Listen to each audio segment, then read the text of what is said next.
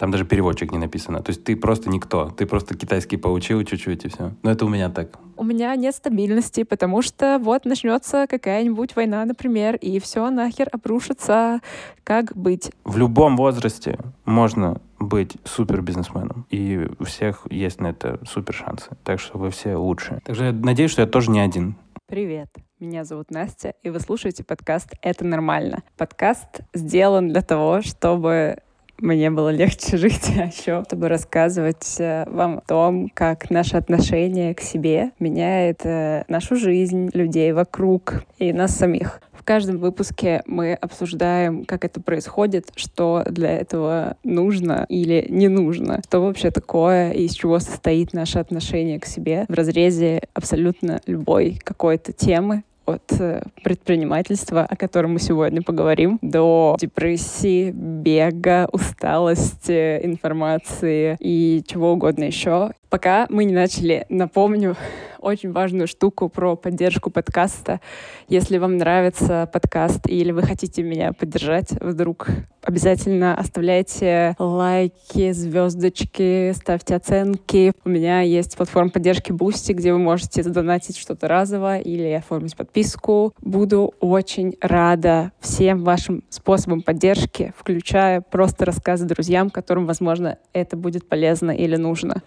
Сегодняшний выпуск мы записываем с моим другом, друганом Коляном. Предпринимательство, риски, стартапы, Китай, бизнесы и как это все вместе сложить и уложить, как не бояться быть настойчивым, как продолжать свое дело. Я вдохновлена. Ну, давай тогда рассказывай давай про себя. Все, все, что хочешь и все, что не хочешь. Просто расскажи о себе, чтобы другие наши слушатели великолепные узнали, кто ты, а не только я знала это. Спасибо, Анастасия, договорились. Привет, друзья. Э, меня зовут Коля, я э, живу в Израиле. Э, вот э, сам я из родом с Киева, какое-то время жил в Китае, потом какое-то время жил в Москве. А вот э, сейчас, соответственно, я уже где-то вот месяцев восемь, наверное, как переехал в Израиль, живу тут в прекрасном городе Аждот. А, занимаюсь я продукт менеджментом а, работаю в нескольких компаниях в IT и параллельно достаточно долгое время делаю разные проекты свои, какие-то пробую. Э, как вы можете понять, очень успешно. Это сарказм. Ну да, конечно. конечно. Нет, на самом деле, на самом деле это не сарказм. В моем, значит, сознании ты как бы крутой предприниматель, который взял такой и сделал а, что-то а. свое. Как тебе пришла в голову идея сделать свое дело, дело свое? Было ли то, что я знаю, что мы сегодня обсудим твой проект Curated твоим первым делом, или у тебя еще были какие-то стартапы oh. вдруг? Я думаю, что первое, э, первый, первый раз, когда я вообще начал заниматься чем-то подобным и пытаться зарабатывать какие-то деньги, Э, он был еще в университете. Самый, по-моему, понятный раз. Может, у университета, что-то было, но я не совсем уже помню. Вот. И э, у меня были разные какие-то начинания. Это сложно называть стартапами. Я думаю, что все в то время, а это где-то было лет 10 уже назад, занимались чем-то типа у меня свой инстаграм-магазин. Вот. Э, я занимался тем же. Я жил в Китае, как бы, кажется, было достаточно понятной, э, понятная стратегия. У меня был инстаграм-магазин по продаже модной женской одежды, который я делал тогда со своей девушкой, а сейчас женой. А у меня был э, инстаграм-магазин по носкам, по-моему, красивым, всяким модным из Китая. Ну, все это из Китая. То есть мы возили все это из Китая, продавали, в общем, э, там в Украине, в России. Вот был вот женская, например, одежда uh-huh. в России, потому что у меня жена из России были модные всякие, тогда был, были модные бренды типа там Стаси, что-то там вот это все, короче, как раз только они набирали популярности, и мы это все возили тоже. И даже кроссовки были в какое-то время. Ну, в общем, вот такие вот у меня были начинания вот в университете. В несколько лет я прям занимался всеми, всеми вот такой вот историей. Потом я приехал из Китая, и э, открыл свою школу китайского языка, потому что мне нужно было, в общем, деньги зарабатывать. Я пошел работать. Э, сработать достаточно сложно, на самом деле, с китайским языком. Не так легко, как мне обрисовывали, когда я ехал в Китай, что это очень перспективно и так далее. Но это отдельная тема обсуждения, наверное, про Китай и перспективы. Было не так легко, и поэтому я пошел преподавать, очевидно, помимо основной работы. И достаточно быстро какая-то появилось понятное количество людей, которые ко мне ходили. Это все превратилось в школу. Я снимал свой кабинет, прям э, занимался разными интересными историями. Например, делал сайт, заказывал рекламу на радио, тоже это прям отдельные какие-то штуки, э, печатал визитки и печатал брошюры, анкеты. Мы ходили, раздавали по по этим торговым всяким э, комплексам. Приходишь в торговый комплекс, ты такой, оп, начинаешь раздавать свои брошюрочки. Очень интересное занятие, мне кажется. Возьмите, пожалуйста. Да, да, придите ко мне на китайский, пожалуйста, китайский язык, пожалуйста. Но самое смешное это реклама на радио. Я, если у меня, кстати, где-то остался даже аудио, я типа могу потом скинуть. Э. Я очень хочу послушать, просто очень это. Очень смешно, это очень смешно. Не понимаешь продавца с Алиэкспресс? Приходи к нам в языковой центр «Китайский привет», и мы научим тебя разговаривать на китайском. Потом, спустя какое-то время, я пытался это все масштабировать, у меня не получалось, э, это достаточно сложно, как оказалось оказалось вообще э, все это дело. Ну, то есть масштабировать в том формате это было там найти еще преподавателей, э, уже при, учеников вести не к себе, а к этим преподавателям, но это уже сильно сложнее. А, вот. Я понял, что мне нужен опыт, вот и потом пошел там КМ, IT, и вот э, как бы дальше вот эта вся история, что я сейчас работаю. И, и я тогда себе пообещал, что вот наберусь опыта и буду дальше что-то делать свое. Вот. И э, потом, вот все время спустя моей работы в IT, какие-то наступают моменты, у, у многих людей наступает, всегда такое бывает, наступает момент, все не нравится, меня обидели на работе, я ищу новую работу. Ну, это у всех так бывает, да, да, да, да. да. Вот, у меня это всегда было, типа, меня обидели, я делаю свое. В отместку. Да, в отместку, да. Поэтому э, time to time э, у меня вот э, была какая-то история, что я там то, то это попробовал, то то. Были, ну, прям разные проекты, очень много всего. Ну, и, э, наверное, действительно, как бы более-менее серьезным можно назвать подход, который начался где-то уже полтора года назад.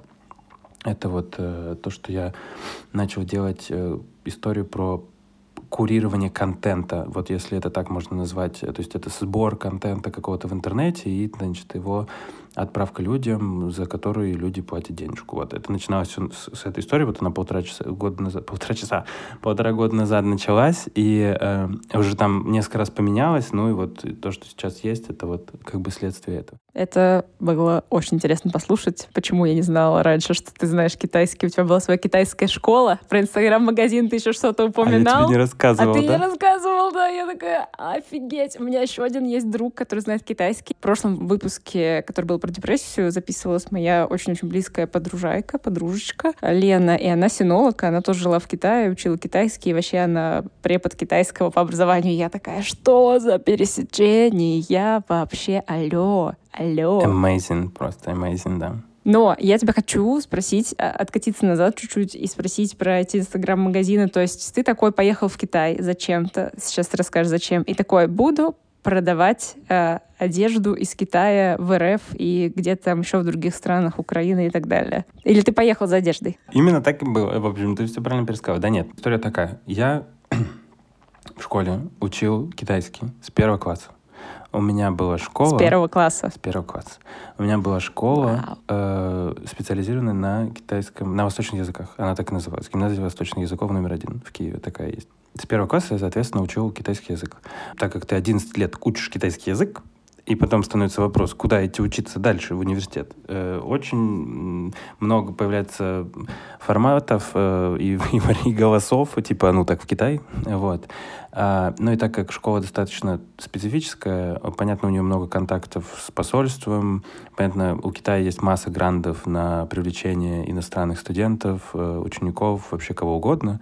Вот, я, получается, получил стипендию и, и полетел туда учиться бесплатно в университет. И я тоже э, с таким же дипломом Китай, кто там, кто там преподаватель, ну я не преподаватель. Синолог. Там написано, там написано у нее, она говорит, синолог, преподаватель, переводчик. Не, у меня просто переводчик, по-моему, диплом, но на самом деле, я не знаю, уже прям так писалось по-умному. У меня написано просто китайский язык, если что, в дипломе, если по-честному, прям написано китайский язык. Там даже переводчик не написано. То есть ты просто никто, ты просто китайский поучил чуть-чуть и все. Но это у меня просто так. китайский язык, мистер китайский да, язык. Да, да. Так, и потом ты там остался после учебы? Нет, ну я, Или как? я учился там 4 года вот в университете. Вот эти 4 года я помимо учебы, ну, надо было деньги какие-то зарабатывать. Соответственно, вот были эти инстаграм-магазины какой-то период, э, там несколько лет а, первых в моей жизни там. Ну, потому что было, я же говорю, было вроде бы максимально понятная история. Ну, то есть я нашел, как отправлять э, все не так дорого там в Россию, в Украину.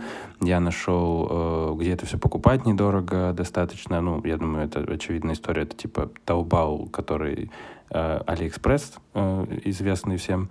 Дело в том, что когда ты живешь в Китае, там есть, ну, ты, ты достаточно легко понимаешь, какие магазины там на самом деле еще подешевле есть, как их находить правильно и так далее.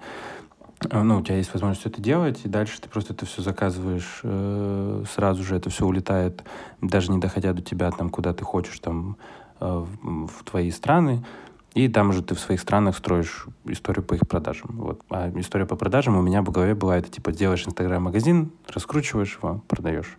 Потом ты решил китайский применить и сделать школу. И вернулся Нет, ну, обратно. Ну, см- смотри, надо просто сказать про магазин Инстаграм. Это звучит, конечно, все классно, но это было супер неуспешно, чтобы сразу тоже было понятно. Вот. То есть а, самый... Но ты же это предпринимательские ошибки. Конечно, это опыт, это опыт, безусловно. Вот. Самый успешный был, это как раз магазин одежды женской, который был в Иркутске. Э, И он, э, он хотя бы там был с небольшим плюсом, мы его закрывали. Вот. Все остальное было супер минус, так что такая вот история. Но это было, ну, мне было 17 лет, если что, то на тот момент было не так, как бы, опыта было супер мало, сразу скажу. Э, Простите, в свое оправдание. Эм, После Простите. этого... А, простите, извините меня, пожалуйста, люди, которые будут слушать этот предпринимательский подкаст и думать, вот сейчас я, вот сейчас, вот извините меня все, пожалуйста. Я, да, и, ну, как бы, ну, все, а потом я работал уже в Китае, там я работал преподавателем английского, то есть не было, с предпринимательством не было связано никак. Я там английский преподавал, там какие-то, в какой-то фирме работал, муку перепродавал там из Украины в Китай, там, они потом ее в Северную Корею преподавали. Звучит просто максимально странно, но это правда, если что, это правда. Вот. Ам, и, и, ну, то есть просто какие-то деньги зарабатывал, потом учеба закончилась, я вернулся, вот, и все. И как бы что делать? Ну, вот, китайский преподавать. Ты открыл школу, ты говоришь, э, снимал там кабинет. Э, Были ли у тебя какие-то сотрудники уже, или ты один был? Не, я был один. Я был один, там было не супер все прозрачно с точки зрения вообще того, как я это все снимал, как я это все оформлял и так далее. А, Вот, ну, как бы я честно с вами разговариваю. Но, э, но кабинет был, школа была, реклама на радио была, все было. Так что будем считать, все официально, офишали. Не было, короче, еще кого-то у меня, ну, потому что на это надо было зарабатывать сильно больше, чтобы еще кого-то нанимать туда.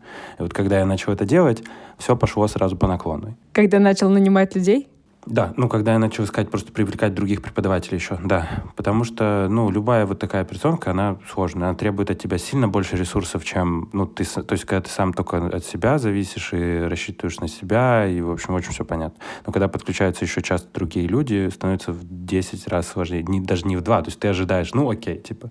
Но нет, становится в 10 раз сложнее, особенно если ты попадешь, ну, не на того человека, условно. То есть там, если первые, вторые люди, они там не такие, которые будут, ну, сильно стараться там э, делать так, чтобы тебе было проще. Нет, обычно это так, что типа всем, всем просто приходят деньги зарабатывать. И ну, это нормально, кстати, абсолютно история. Вот. Но типа это очень сложно для человека, который как бы это делает как бизнес, условно. Поэтому предпринимательство — это хард. Первый урок. Первый урок Давай, э, давай. с этой встречи. Предпринимательство — это хард. Хорошо, хорошо. Давай конец. второй урок-слэш-вопрос. Ты говорил, что это все было довольно интересно и прикольно делать рекламу самому, эти листовки печатать и так далее. То есть тебе это нравилось, и тебе было ок, что ты все один делаешь. Я поняла про деньги, что да, нужно больше и денег, и ресурса твоего личного, чтобы кого-то нанимать, чтобы кто-то за тебя делал. Но anyway, просто интересно, это прям реально нравилось, или ты просто тогда был слишком молод и наивен, не знаю, что-нибудь такое? Слушай, мне реально очень нравится делать всякие вещи. Э, Вот я так это скажу. Ну, то есть я работаю там вот в продукт-менеджменте, это как бы, очень многие говорят, это там типа предприниматели на минималках вот любят что-то такое про продукт-менеджеров говорить там. Или мне больше нравится на самом деле описание О, да. неудавшиеся предприниматели, которые работают у у тех, получилось? у тех, у кого получилось. Вот. Да. Это, это, это моя любимая формулировка, потому что она просто, ну, она на 100% true. Она 100% true, чаще всего. Вот. Эм, поэтому, э, поэтому мне, собственно, я к чему это веду, мне очень нравится вот моя работа, например. То есть мне нравится что-то придумывать, делать какие-то сайты, разбираться, как это работает, придумывать, как должен работать продукт, почему он человеку нужен, понимать. Это супер круто. Тогда, когда я делал э, школу китайского, я, конечно, не думал в таких концепциях, тоже это важно понимать. Ну, то есть я потому что вообще не знал, что такое продукт менеджмент и, и как бы тогда мало кто, в принципе, мне кажется, знал, это только появлялась эта история. Вот.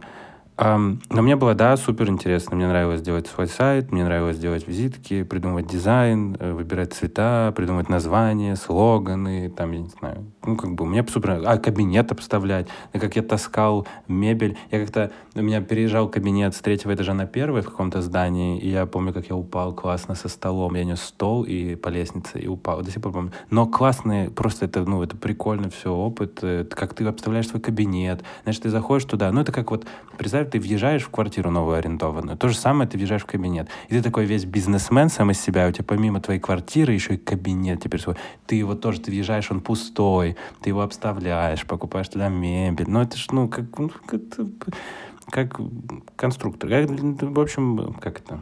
Sims 4.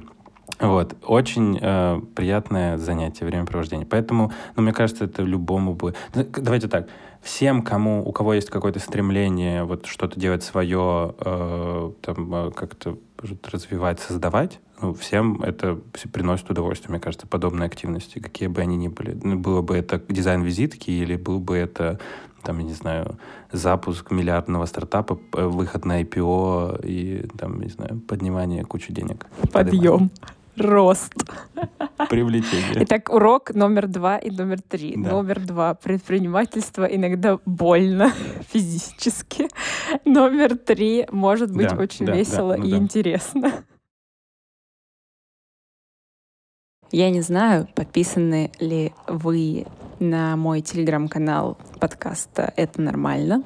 Но если нет, советую это сделать, потому что там самая актуальная информация, новые всякие кружочки, больше моей жизни. И я рассказываю в нем довольно часто про подкасты, которые мне нравится слушать. И один из таких — подкаст моей проводницы в мир продукт-менеджмента и в понимание, поддержку в нелегком таки пути становления меня хорошим продуктом. Это Лера Розова, человек-план, предприниматель, менеджер продукта, основатель платформы а, для развития руководителей Typical и продуктового интенсива Wanna Be Like, который я как раз-таки проходила. Лера делает подкаст «План действий». Этот подкаст похож на решение кейсов. Каждый эпизод — это разбор какой-то компании, какого-то бизнеса, в котором есть э, pros and cons, в котором есть и ошибки, и решения, меняющие все, в котором много про стратегию, экономику, про метрики. Например, эпизод про компанию Emirates или про всем известные отели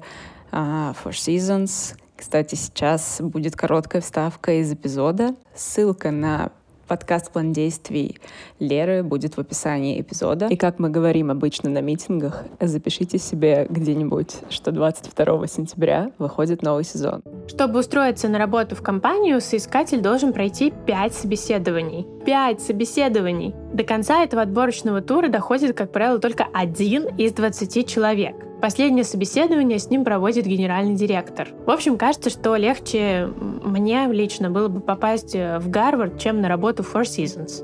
После того, как соискатель становится сотрудником Four Seasons, он проходит обучение. В компании для этого разработали множество разных обучающих материалов, которые можно прочитать на своем родном языке. В том числе компания обучает своих сотрудников английскому. Генеральный директор, в свою очередь, не только знакомится с каждым новоприбывшим членом команды, но и каждый месяц проводит встречи со своими сотрудниками. Это помогает ему быть в курсе того, что происходит, узнавать о проблемах из первых уст, а значит быстро их решать. Давай тогда про Curated уже поговорим. Почему? Я, кстати, тебя всегда хотела спросить, но почему-то не спрашивала. Почему что-то такое про кураторство контента, про искусство книги, музыка, фильмы, вот это все. Короче, ощущение в моей голове такое, что если ты делаешь какой-то такой проект, значит, тебе не просто интересно всякие штуки создавать и кому-то что-то новое там показывать, рассказывать, но и ты сам этим многим, всем разными такими сферами интересуешься. Я не знаю, будет ли вообще подводка здесь, что такое curated, и нужно ли объяснить, что Нет, это. Нет, поэтому ты, пожалуйста, объясни, да, я очень жду. Давай тогда я с этого начну, да. Э, в общем, я делаю сервис сейчас по... Э, точнее, давайте так. Это в идеале э, онлайн-платформа по изучению искусства, литературы, кино и всего, что связано вот с культурой, наверное, всех вот тематик. То есть я глобально подразумеваю, что там может потом появиться музыка какая-то, там архитектура, что-то еще. Платформа для человека, куда он зайдет, и там по его предпочтениям, потому что ему близко будет подбираться для него какой-то контент, какие-то мини-уроки, там слэш-письма, что-то еще, которые он будет получать там раз в неделю, как bite-size такой контент, вот, и изучать, открывать для себя что-то новое, в общем, в мире культуры. Да, этим всем подборкой этого всего контента и созданием занимаются кураторы. То есть у нас есть команда прям культурологов, которые сидят и прям под тебя это все собирают. Как-то такая история. Мы стартовали с того, что вообще в Notion у нас это все живет сейчас. То есть можно там оплатить подписку себе месячную и получать там раз в неделю какие-то классные письма. Вот как раз, собственно, про то, что... А вот тебе нравится там Гоголь, иди почитай там еще кого-то условно. А вот тебе нравится там Рембрандт, иди посмотри еще кого-то. Вот. А, и какие-то вот рассказы вот прям для тебя, чего можно посмотреть, чего можно прочитать, увидеть э, в мире культуры и искусства. А, ну, а глобально мы уже начали разрабатывать платформу, поэтому я надеюсь, все это туда заедет и будет с таким прогрессом понятным, систематизацией знаний и так далее и тому подобное. Откуда это появилось да. и как бы действительно, типа, почему это? Вот это очень хороший вопрос. И, э, возможно, это как раз то, чем единственное полезное, чем я могу поделиться Ура! в плане предпринимательства, потому что я действительно в это верю. Я действительно в это очень верю. А это история про то, что а, возможно, у кого-то работает иначе, но у меня, и я знаю очень многих людей, которые скажут подобное, работает так, что нет смысла делать бизнес в том, что тебе не нравится. Потому что ты не сделаешь его. У тебя не получится, ты провалишь вся 100 с гарантией 99,9%. Потому что, почему? Почему? Потому что будет очень сложно.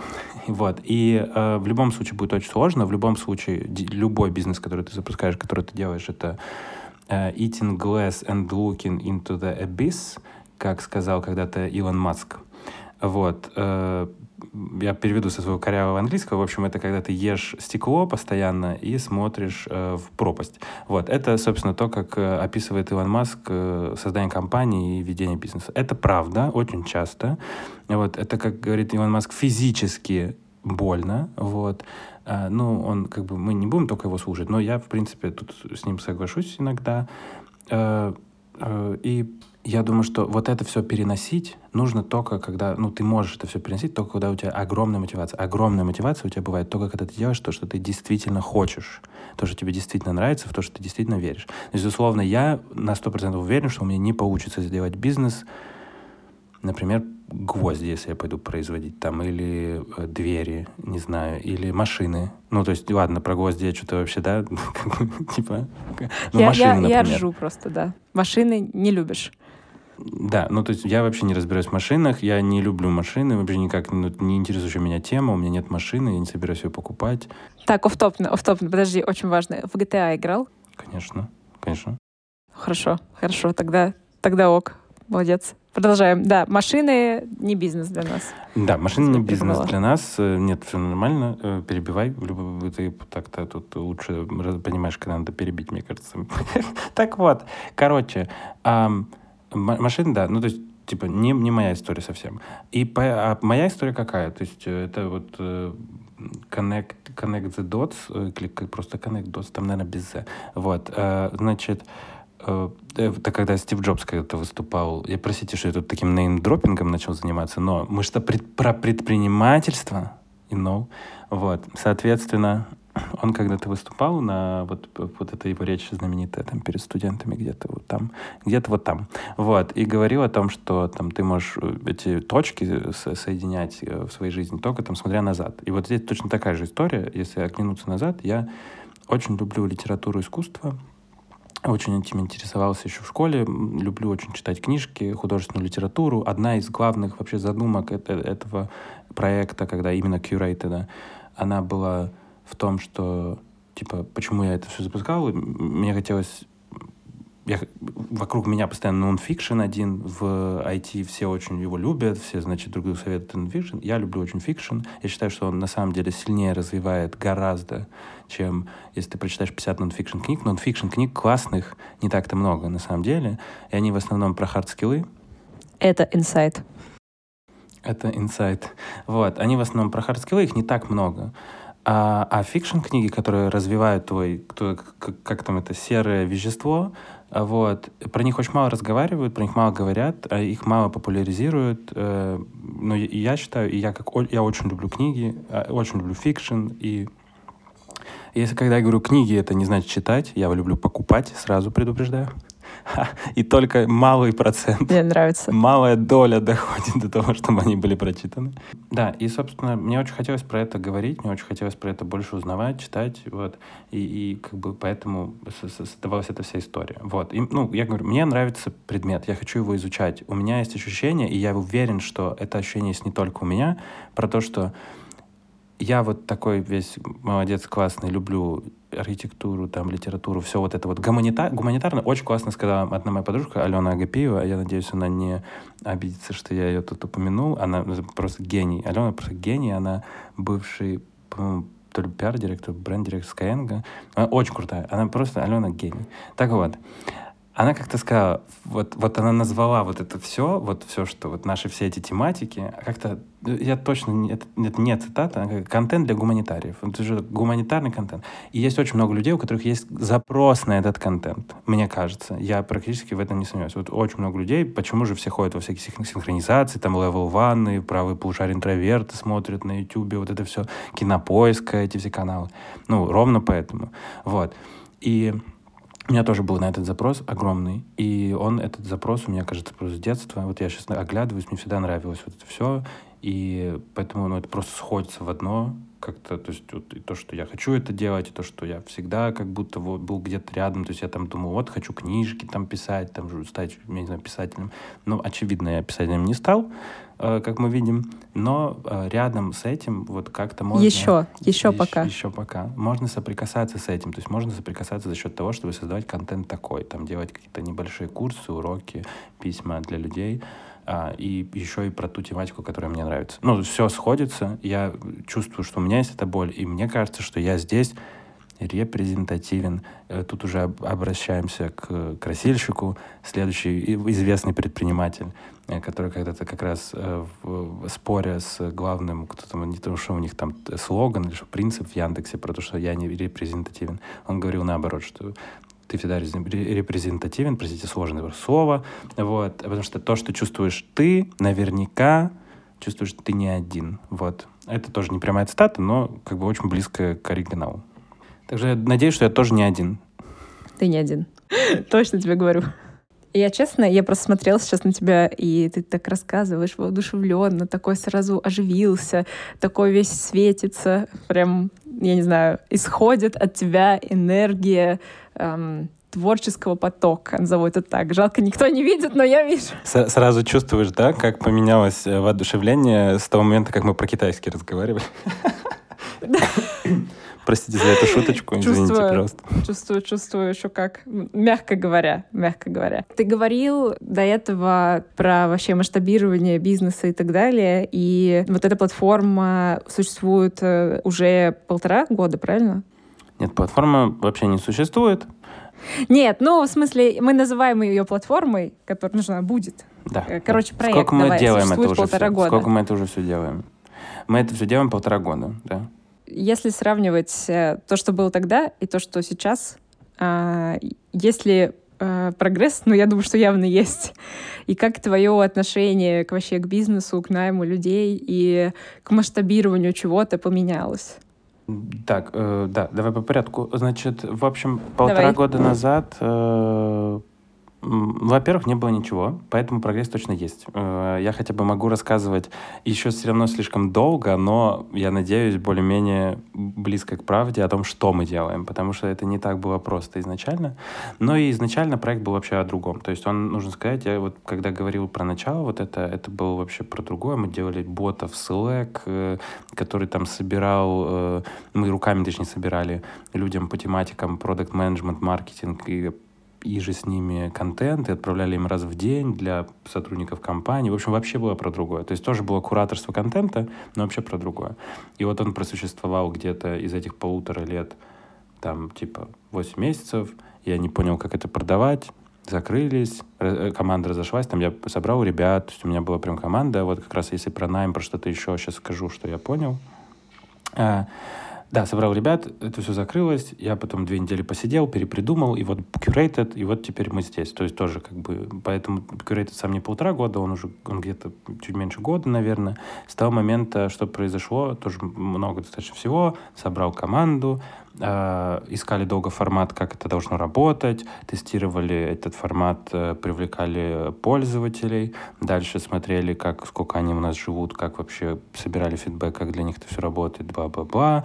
Потом э, пробовали это уже продавать не через там, ну, первые продажи, они были ну, через знакомых, понятно, и так далее. Там уже пробовали делать платные привлечения, смотрели, как это работает. Потом я такой, воу, классно идет, уйду с основной работы, значит, полностью на curated, тогда надо пойти в B2B, там денег больше. Пошел туда, ушел с основной работы, ничего не заработал в B2B, потому что там это не так быстро делается. Вернулся на работу, и сейчас буду обратно в B2C продолжать делать платное привлечение. Ну, то есть, как это происходит вот у таких вот успешных, опять, это ирония, если что, предпринимателей, как я. Вот. Значит, теперь отвечая на вопрос, то есть как бы прогресс есть, то есть ты видишь много чего происходит, вот, но говорить, что это какой-то прогресс, типа там у нас было ноль, как вот успешная история, например, а через две недели у нас там уже выручка 10 тысяч долларов, это не про нас. Но это же не значит, что он не, не успешный. Да, да, да, да, да, я, сог- я согласен, я согласен. В этом случае как раз я вот хотел сказать, у меня есть а, прекрасный мотивационный пример, который мне очень нравится, и я хочу им поделиться. А, Я точно не помню, как зовут девушку, но ее, точно, ее очень легко нагуглить и найти. Э, Есть журнал «Орнамент», э, такой сейчас он достаточно популярный, мне кажется, становится вот в России. Ребята выходят на иностранном международный рынок, они там английскую версию делают. И у них есть фаундер, девушка, на которую подписан в Инстаграме, она там не так часто что-то пишет, но вот у нее был один пост, она рассказывала вообще про всю историю. И вот этот орнамент, мне кажется, он буквально там последний год или два там вообще показывается, вот, ну, то есть у них прям все хорошо сейчас идет, но они выстрелили не так давно.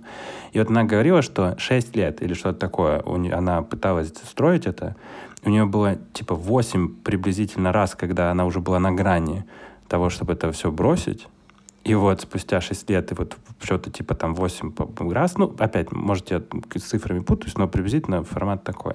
А вот они стали более-менее сейчас себя нормально чувствовать, у них все пошло. И поэтому это вот тот пример, который не про успешный успех, который просто везде, во всех соцсетях, на который ты смотришь и думаешь, боже, какой я неудачник вообще, что, ну, как бы, что у меня за жизнь, когда у всех там, типа, я неделю занимаюсь, уже эксперт, я неделю делаю бизнес, уже миллиардер. А, а вот эти реальные примеры, на которые действительно хочется смотреть и которыми, ну, ты просто, ты восхищаешься максимально. Ну, вот я максимально восхищаюсь, это для меня абсолютно просто, в общем, очень крутая история. Много пиара. Журнал очень классный. Вообще, это не реклама. Никто мне за нее не платит, но это правда. Простите, пожалуйста, за такую интеграцию, но, блин, э, это так и должно работать, потому что вот как раз тип- тебе, когда говорит э, условный Пол Грэм, э, что надо делать, Пол Грэм — это э, кто? он? Основатель, один из основателей, вместе с Сэмом Альтманом, да, Y Combinator. А он говорит, когда... А Y Combinator — это инкубатор стартапов, если что, самый известный в мире, э, американский, который, в общем, дает инвестиции стартапам на ранних стадиях. Ам, он как раз говорит, первое, что он говорит, это make something people love. Вот, все. Ну, то есть, как бы, и тогда продукты не нуждаются ни в какой привлечении, маркетинге, чем-то еще. Вот, собственно, это как раз параллель журналам этим. Вот.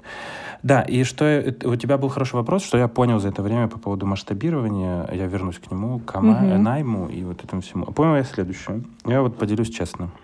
Если бы я сейчас, оборачиваясь вот на того себя, который запускал инстаграм-магазины, вот э, тогда, если бы я был, у меня был весь вот этот знание, которое сейчас есть, то э, мне кажется, можно было бы на это время тогда не тратить, просто идти работать сразу куда-то по, ну вот, приближенной к этому, если ты понимаешь. Во-первых, наверное, все-таки очень важно, конечно, понять, что ты хочешь, и невозможно это понять обычно в 17. Поэтому желательно просто идти и искать, смотреть, вообще расслабиться, спокойно смотреть, сказать себе, что все будет нормально. Если ты будешь стараться, все будет нормально. Вот, это вот самое главное. Урок номер четыре от Коли. Да, да, да. Тогда с найм — это сложно. Ты никого не знаешь, ты считаешь, что если ты кого-то нанимаешь, ты должен обязательно платить очень много, тебе ставят какие-то странные условия и, бла-бла-бла. Теперь найм — это ты можешь найти кучу людей бесплатно, потому что люди к тебе идут, ты им говоришь, ну, я тебя научу там вот этому, или иди ко мне, а я тебе там дам 3%, условно, полтора процент. И люди идут на такое спокойно вообще-то, и это окей. Вот. А тогда, когда ты в возрасте там супер молодом, ты такой, типа, блин, что делать, надо же деньги платить. И просто ты тратишь на все деньги вот так, вот так просто, на найм, и найм становится сложным и так далее.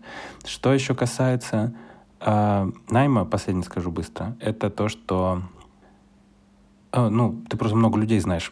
вот теперь э, как бы проходит какое-то проходит какое-то время, и ты просто знаешь, ну, много людей, ты понимаешь, куда ты можешь обратиться, очень быстро найти людей. Ну, то есть, типа, условно, мне кого-то надо нанять, я знаю канал в Телеграме, куда я просто прихожу, пишу пост, прилетает 10 сразу человек. Все, супер. Ну, то есть, очевидно, у тебя просто нет этих знаний р- р- ранее. Про масштабирование, ну, тут простая история тоже. Ты, типа, как бы, у тебя появляется знание, как это просто работает. Вообще-то есть про это книжки, как раз тут, тут таки нон-фикшн какой-нибудь может помочь с этим. Вот. э, То есть ты понимаешь, что тебе в первую очередь надо там свести юнит-экономику, показать, чтобы увидеть, что там ты, если потратишь сюда денежку, заработаешь столько-то, потратишь столько-то, все, ты такой, ага, значит, мне надо там столько-то денежки, я ее сюда вкладываю, там так это работает. Поэтому это не- небольшая проблема э, именно по методологии, проблема на практике обычно.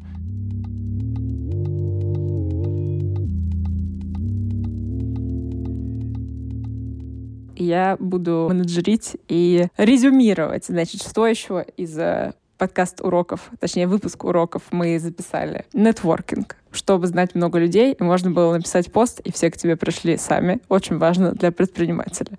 И не только, но для предпринимателя особенно. И это был, э, допустим, урок номер пять, возможно, а урок номер шесть это поучиться и пойти поработать в найме, значит, на кого-то в компанию, чтобы набраться опыта. Очень даже можно и окей, окей. Не потеря времени. Что вы скажете на это, Николай?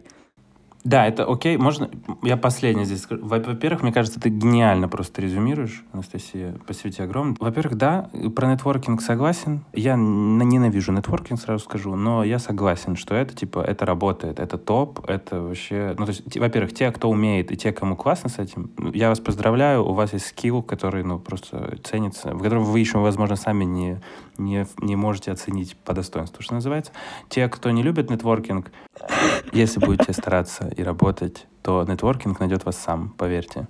Просто делайте свою работу, и все будет хорошо. К вам придут люди, которые просто будут хотеть э, с вами пообщаться сами. А что касается... а, чего там, подожди. Пойти в найм, поработать, поучиться. Пойти в найм. Это вообще, это топ. Это просто, ну, максимально рекомендую. Э, Есть просто обычно у таких молодых предпринимателей стереотип, что если ты до 30 не попал в Forbes э, сети under 30, то ты неудачник.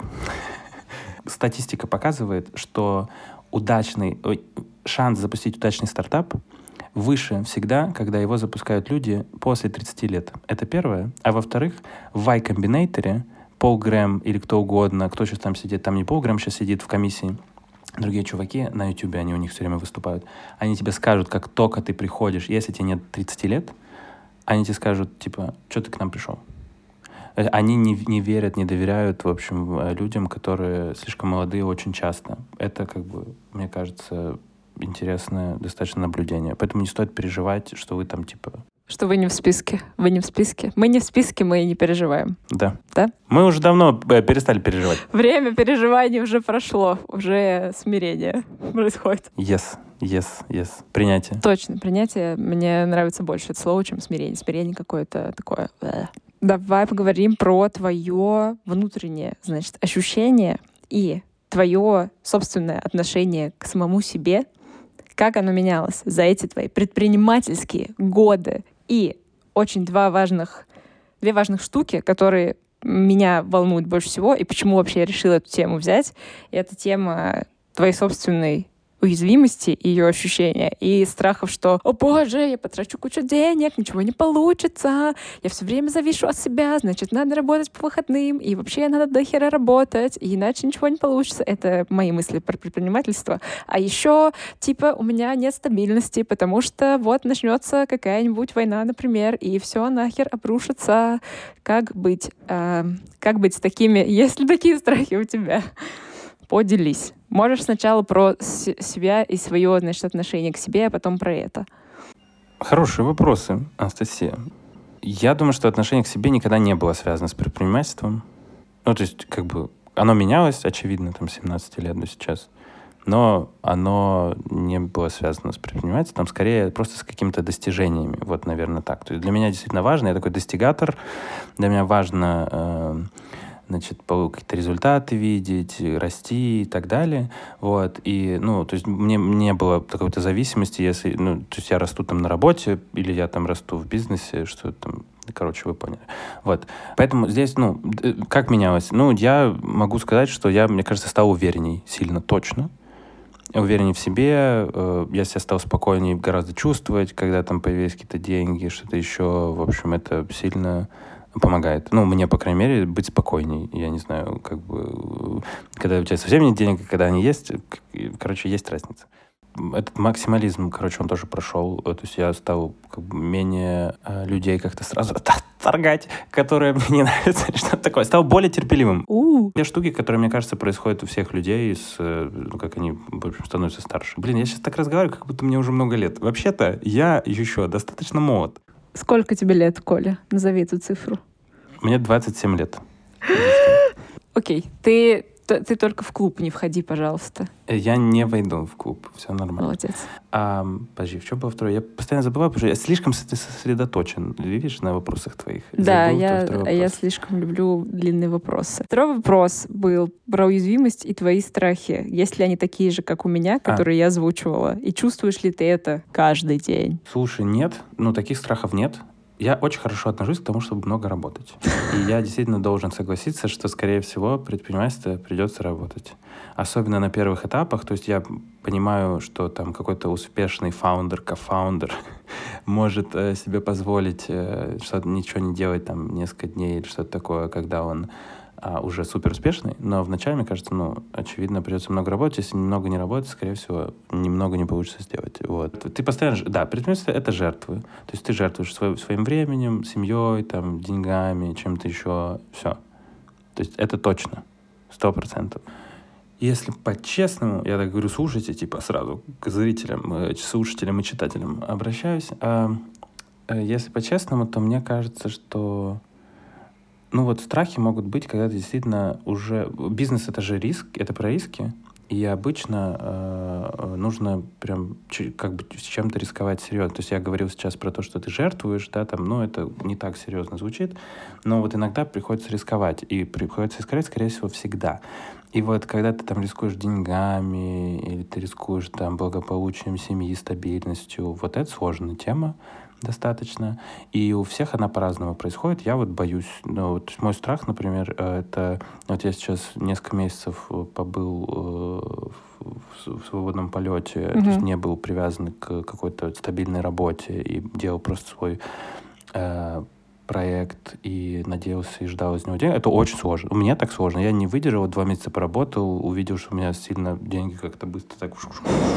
И такой, нет-нет-нет, пойду-ка я, наверное, все-таки а, э, как бы, да, я буду меньше делать свой проект, и это плохо очень. Конечно, желательно делать full time но я буду, ну, просто я не выдержу морально, психически, психологически, не знаю, как еще, ментально, а, про, ну, то есть вот так, вот так, что деньги заканчиваются. Мне очень сложно. Хотя все говорят, что это супер топ, то есть да, так и нужно в таких условиях, там типа вот того, чтобы... вот- Спартанских. Да, да, да, то есть так стартапы делаются, я согласен полностью, я просто точно знаю, что мне не подходит такой формат, я скорее за то, чтобы все-таки чуть комфортнее. Да, медленней, да, возможно, это будет не единорог стартап, который там, но у меня нет такой цели, то есть это тоже еще вопрос, у какого какая цель. У меня просто цель сделать сейчас, я поэтому не называю, например, это стартапом. Мгм. Хочу сделать классный пред- проект, хороший бизнес, э, который будет приносить нормальные деньги, на который потом можно будет сделать либо еще один бизнес, либо понять, как это дальше развивать.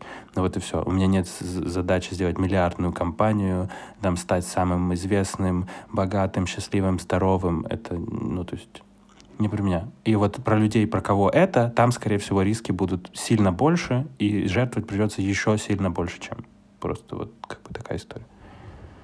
Ну, значит, в зависимости от того, какая цель у вашего бизнеса или стартапа или проекта, есть вариант, что не обязательно страдать и жить в спартанских условиях. Да, да, это правда, это правда. Хороший урок. Но работать все равно придется дофига, скорее всего, поэтому тут как бы сори. Но все равно херачьте, херачьте.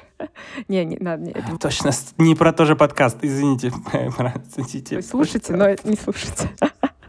Work hard, Ну ты, but ну ты balance. вырезай это. Bad balance, вырезай это потом. Не, не, не, это bad balance. Это, но, это новый подкаст, так будет называться. Bad balance. Мне, мне нравится название. Двусмысленный, двусмысленный.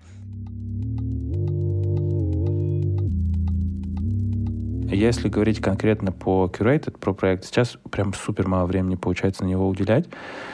Это где-то там несколько часов в день, может, может один даже, вот, то есть настолько все плохо. Эм, э, ну и там, э, как бы вот выходные — это то время, когда можно прям полноценно посидеть и поработать. Вот.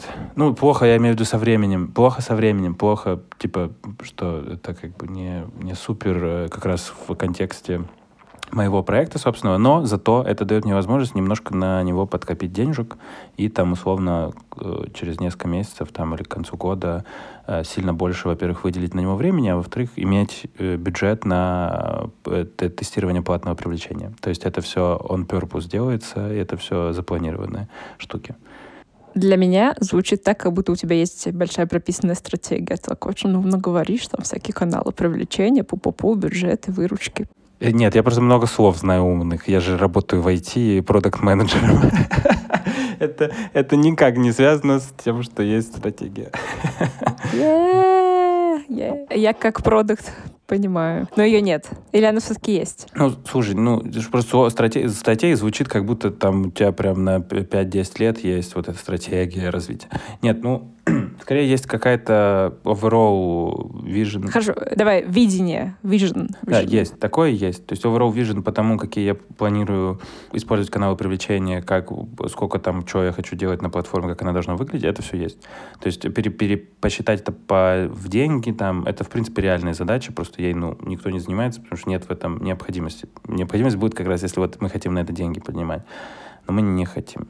Э, Просто это отдельно еще, кстати, урок номер 586. Так, Невозможно делать одновременно продукт и поднимать деньги на него. Ну, то есть строить компанию, поднимать на нее деньги. Как хотите это назовите.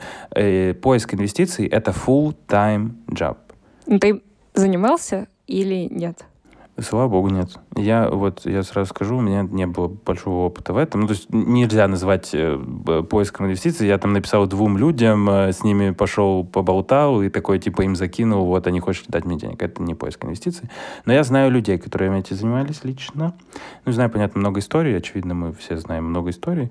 Но вот у меня есть один очень близкий друг, который, собственно, там последний год этим занимается. И, ну, я, в принципе, могу представить по его рассказам, как это вообще все происходит. Это очень сложно, это похоже на холодные продажи вот любого продукта. Это то же самое по, по поиск инвестиций. Ты просто в холодную фигачишь кучу-кучу всем инвесторам э, значит, своих пичдеков. Дай бог, э, у тебя там конверсия какая-то минимальная, что кто-то с тобой согласится пообщаться. Ну, понятно, потом конверсия из общения, в- ну, вы понимаете, какая будет в то, что тебе кто-то денег вообще согласится. Это просто максимально сложно, и это реально это прям просто работа. То есть у тебя должен быть отдельный человек, который этим занимается, там кто-то, типа. Норм. Жестокая правда жизни. Ну, не жестокая, но...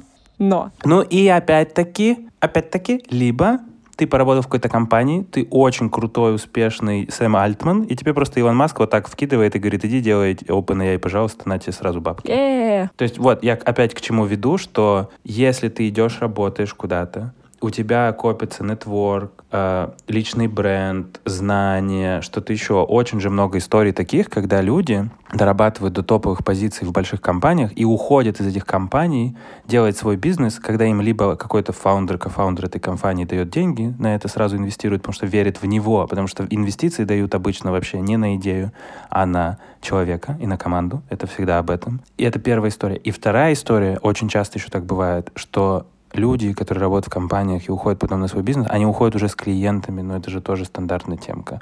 И поэтому очень сложно, как раз вдвойне сложно начинать, когда ты, э, ну, прям супер молодой. Я не то, что топлю, не надо начинать в это время, просто рассказываю, что, как бы, в общем, в любом возрасте можно быть супер бизнесменом. И у всех есть на это супер шансы. Так что вы все лучшие. Все, кто старается, все, кто пробует, все молодцы. И, и мы, и мы, я надеюсь, тоже молодцы. Пожалуйста, пожалуйста, пожалуйста. Пожалуйста, пожалуйста. Вот урок номер 159 1087. Предпринимательство — это стоит того. Оно стоит того.